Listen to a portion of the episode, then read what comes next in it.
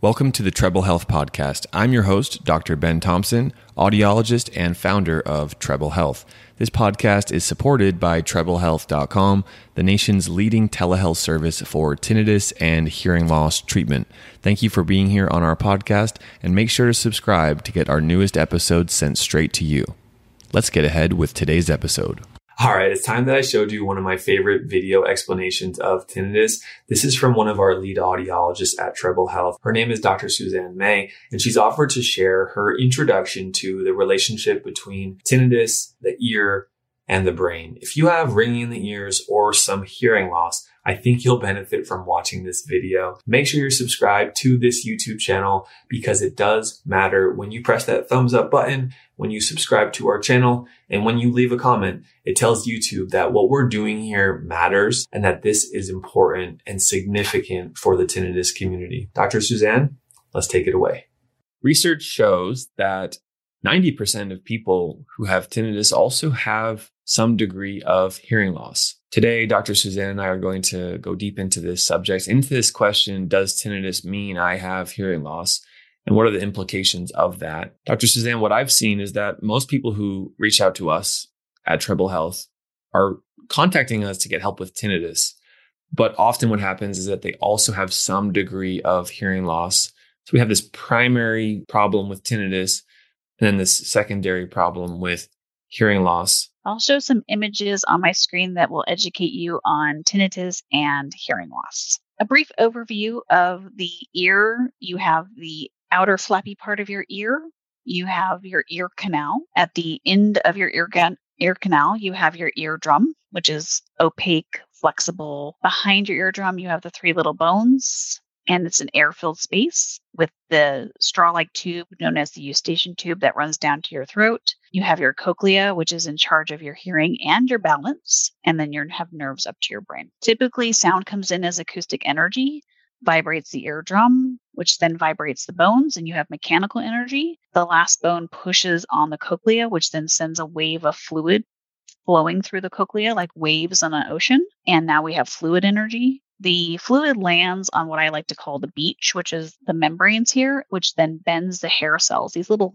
hairs in your they're not like hairs on your head, but they're they look like hairs on your head. But we call them hair cells and they bend them, which releases a chemical, and then the chemical sends an electrical signal up to your brain. So you have energy that changes five times by the time it gets to your brain. So hearing's very complicated, more complicated than we realize. On the left side of the screen, you'll see a picture of the cochlea, and this is got two and three quarters turns and is arranged like a piano. So every one of these little hair cells is in charge of a pitch, and at the base of the cochlea, you have your high pitches, squeaky sounds.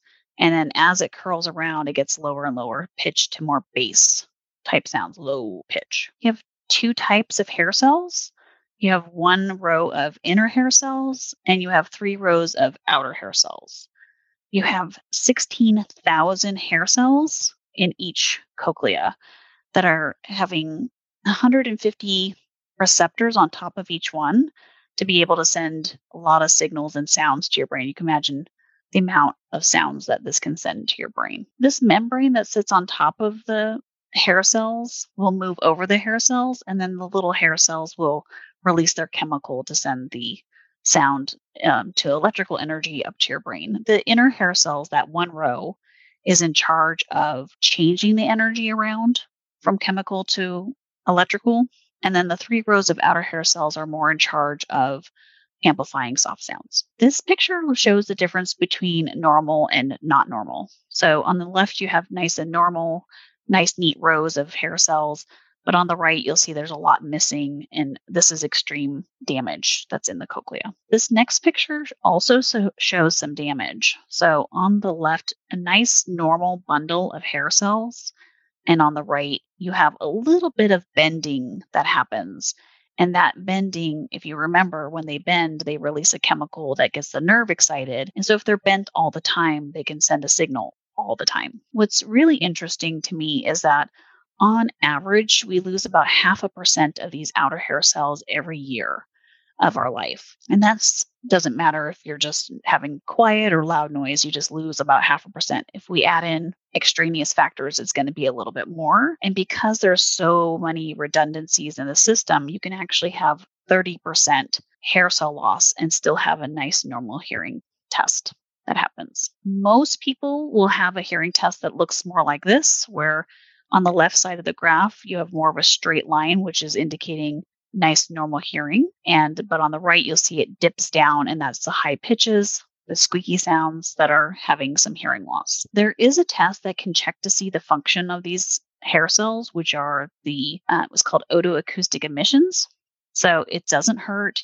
Um, it's a little probe that goes in your ear and they play some sounds and they're able to measure if there's any damage here. When the sound leaves the cochlea, it leaves the cochlea, which is that hearing organ, as electrical energy and starts to go up to the brainstem. There are many processing centers along the way on the brainstem. The first processing center is called the cochlear nucleus, and that guy's job is just to take the energy and pass it along to the next section. It does this for its own side but then it also passes the energy over to the other side. So the right stays on the right, but the right also goes to the left and vice versa.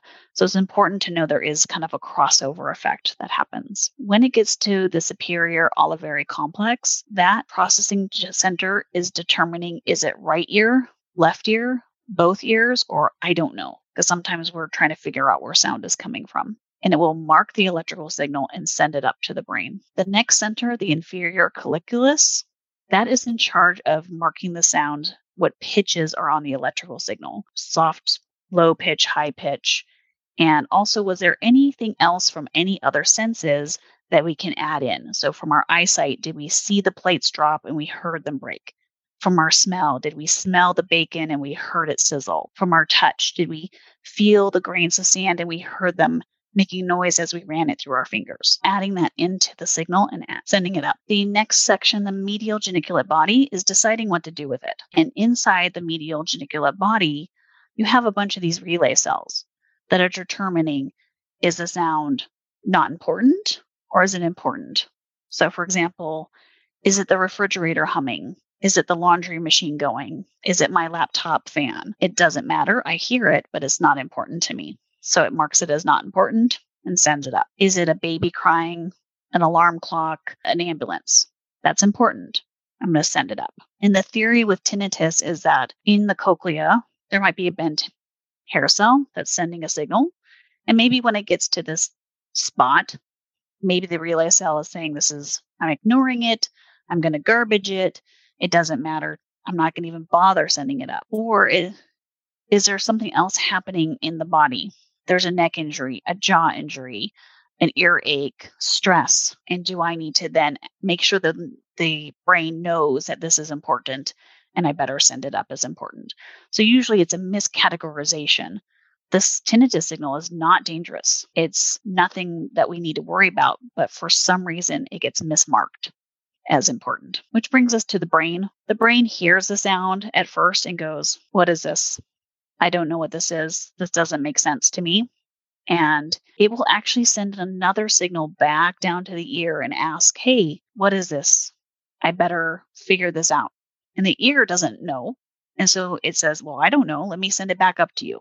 And now we have this looping of sound that goes back and forth. Now, inside your brain, you also, if you look at this little blue area, this is called your amygdala. And your amygdala is in charge of your fight or flight response. This is your survival instinct. This is keeping you safe. So if you were to hear an ambulance, you immediately know you better pull over. It's that alert that something's wrong, we're in danger. And it is deeply ingrained in our DNA, DNA to keep us safe. So this guy gets activated because there's kind of a little bit of arguing happening between the ear and the brain, and they can't figure out what the sound is. And it puts us into what I like to call uh oh mode and it starts flooding your brain with adrenaline, endorphins, things that chemicals that are going to keep you safe. And in addition, your memory center is also in your temporal lobe to make a memory that the sound is something we need to keep track of as a danger sound. So if it happens again, we know to be alert for it. So this is all happening in conjunction of you have a, a sound that's tagged wrong as important, sending our limbic system into uh oh mode getting us into an anxiety panic mode, making a memory of it.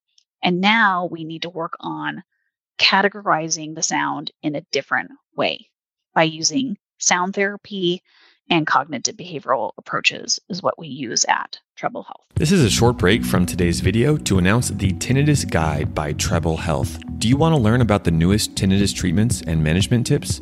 Click the link in the description of this video to get your free copy of the Tinnitus Guide by Treble Health.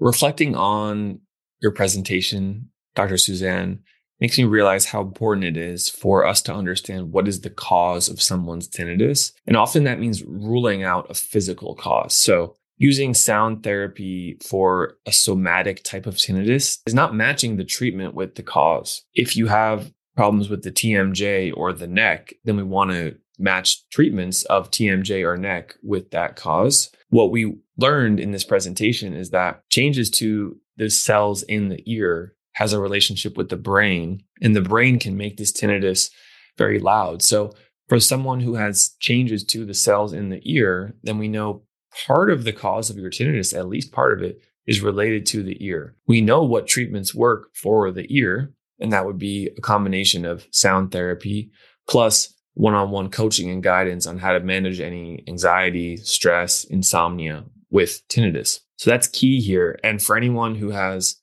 changes to those cells in the cochlea, we just mapped out the system for what's going on, what's the cause, what's the brain theory and system that explains it. Now, providing the different treatments or therapies would be the next step. For someone who has a normal hearing test, as you said, they may think, oh, my hearing is completely fine. My hearing is in the normal range on a hearing test, but after going to many loud concerts, music festivals, being around a lot of loud noise, the hair cells in my ears are not working as well as they once did, meaning that's enough to provide tinnitus. That's enough to lead to tinnitus in my auditory brain. It's helpful for us to understand this system because without it, there's a lot of fear and there's a lot of unknown. There's a lot of mystery about tinnitus. But I remember in my tinnitus retraining therapy coursework, we were explained that the main benefit here to someone with tinnitus is that it takes the mystery out of the equation. We know what's happening. When we know what's happening, there's less fear, there's less limbic system involvement.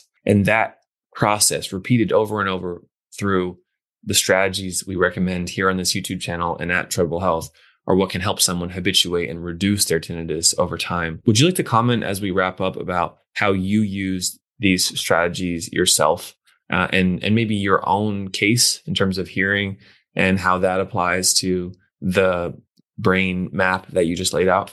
Yeah. So what's interesting, or maybe not interesting, about my case is that I did have tinnitus a long time ago from noise exposure, kind of similar to your experience, Ben. And I had it was low level and didn't really bother me that much. It wasn't until I had an injury that my tinnitus got louder. And so part of my cause was physical. I had neck issues, jaw issues that I needed to overcome. And so I did work with physical therapy and a dentist and doctors to help with the physical injuries. But I also had sound therapy because I knew that my brain wanted another sound to listen to and hear to kind of fill in the gaps, or as I like to say, kind of keep it busy and maybe even distracted away from the tinnitus. And that's when I noticed having little breaks away from the tinnitus and having moments of less tinnitus. And it just got better and better and better. And so with my case, it was a combination of doing everything, working with doctors, working with a, you know, a counselor, working with sound therapy all together to make my tinnitus finally get to an area where, okay, I still have it, is still there, but is manageable. We're glad that's the case. Dr. Suzanne, thank you for sharing your presentation, your personal story. Uh, my name is Dr. Ben Thompson. We're both audiologists with Treble Health. If you want a free consultation with an expert audiologist on our team about tinnitus, please do go to our website, treblehealth.com, or click the link below this video. Thank you for watching, and we'll see you on a free consultation or another video here on this YouTube channel. Take care. Thank you for watching today's video with Treble Health. Check out our next video by clicking the button on this screen or another recommended video. And if you're not already, make sure to subscribe to our YouTube channel. Thanks so much. See you on the next video. Thanks for listening to today's podcast. This is your host, Dr. Ben Thompson. If you have two minutes, it would mean the world to us for you to leave a five star review on the Apple Podcast platform for the Treble Health Podcast. Thank you for your time. And if you need any services for tinnitus or hearing aids, please head over to treblehealth.com and our team of expert audiologists will be able to help you via telehealth. Have a great one and see you soon.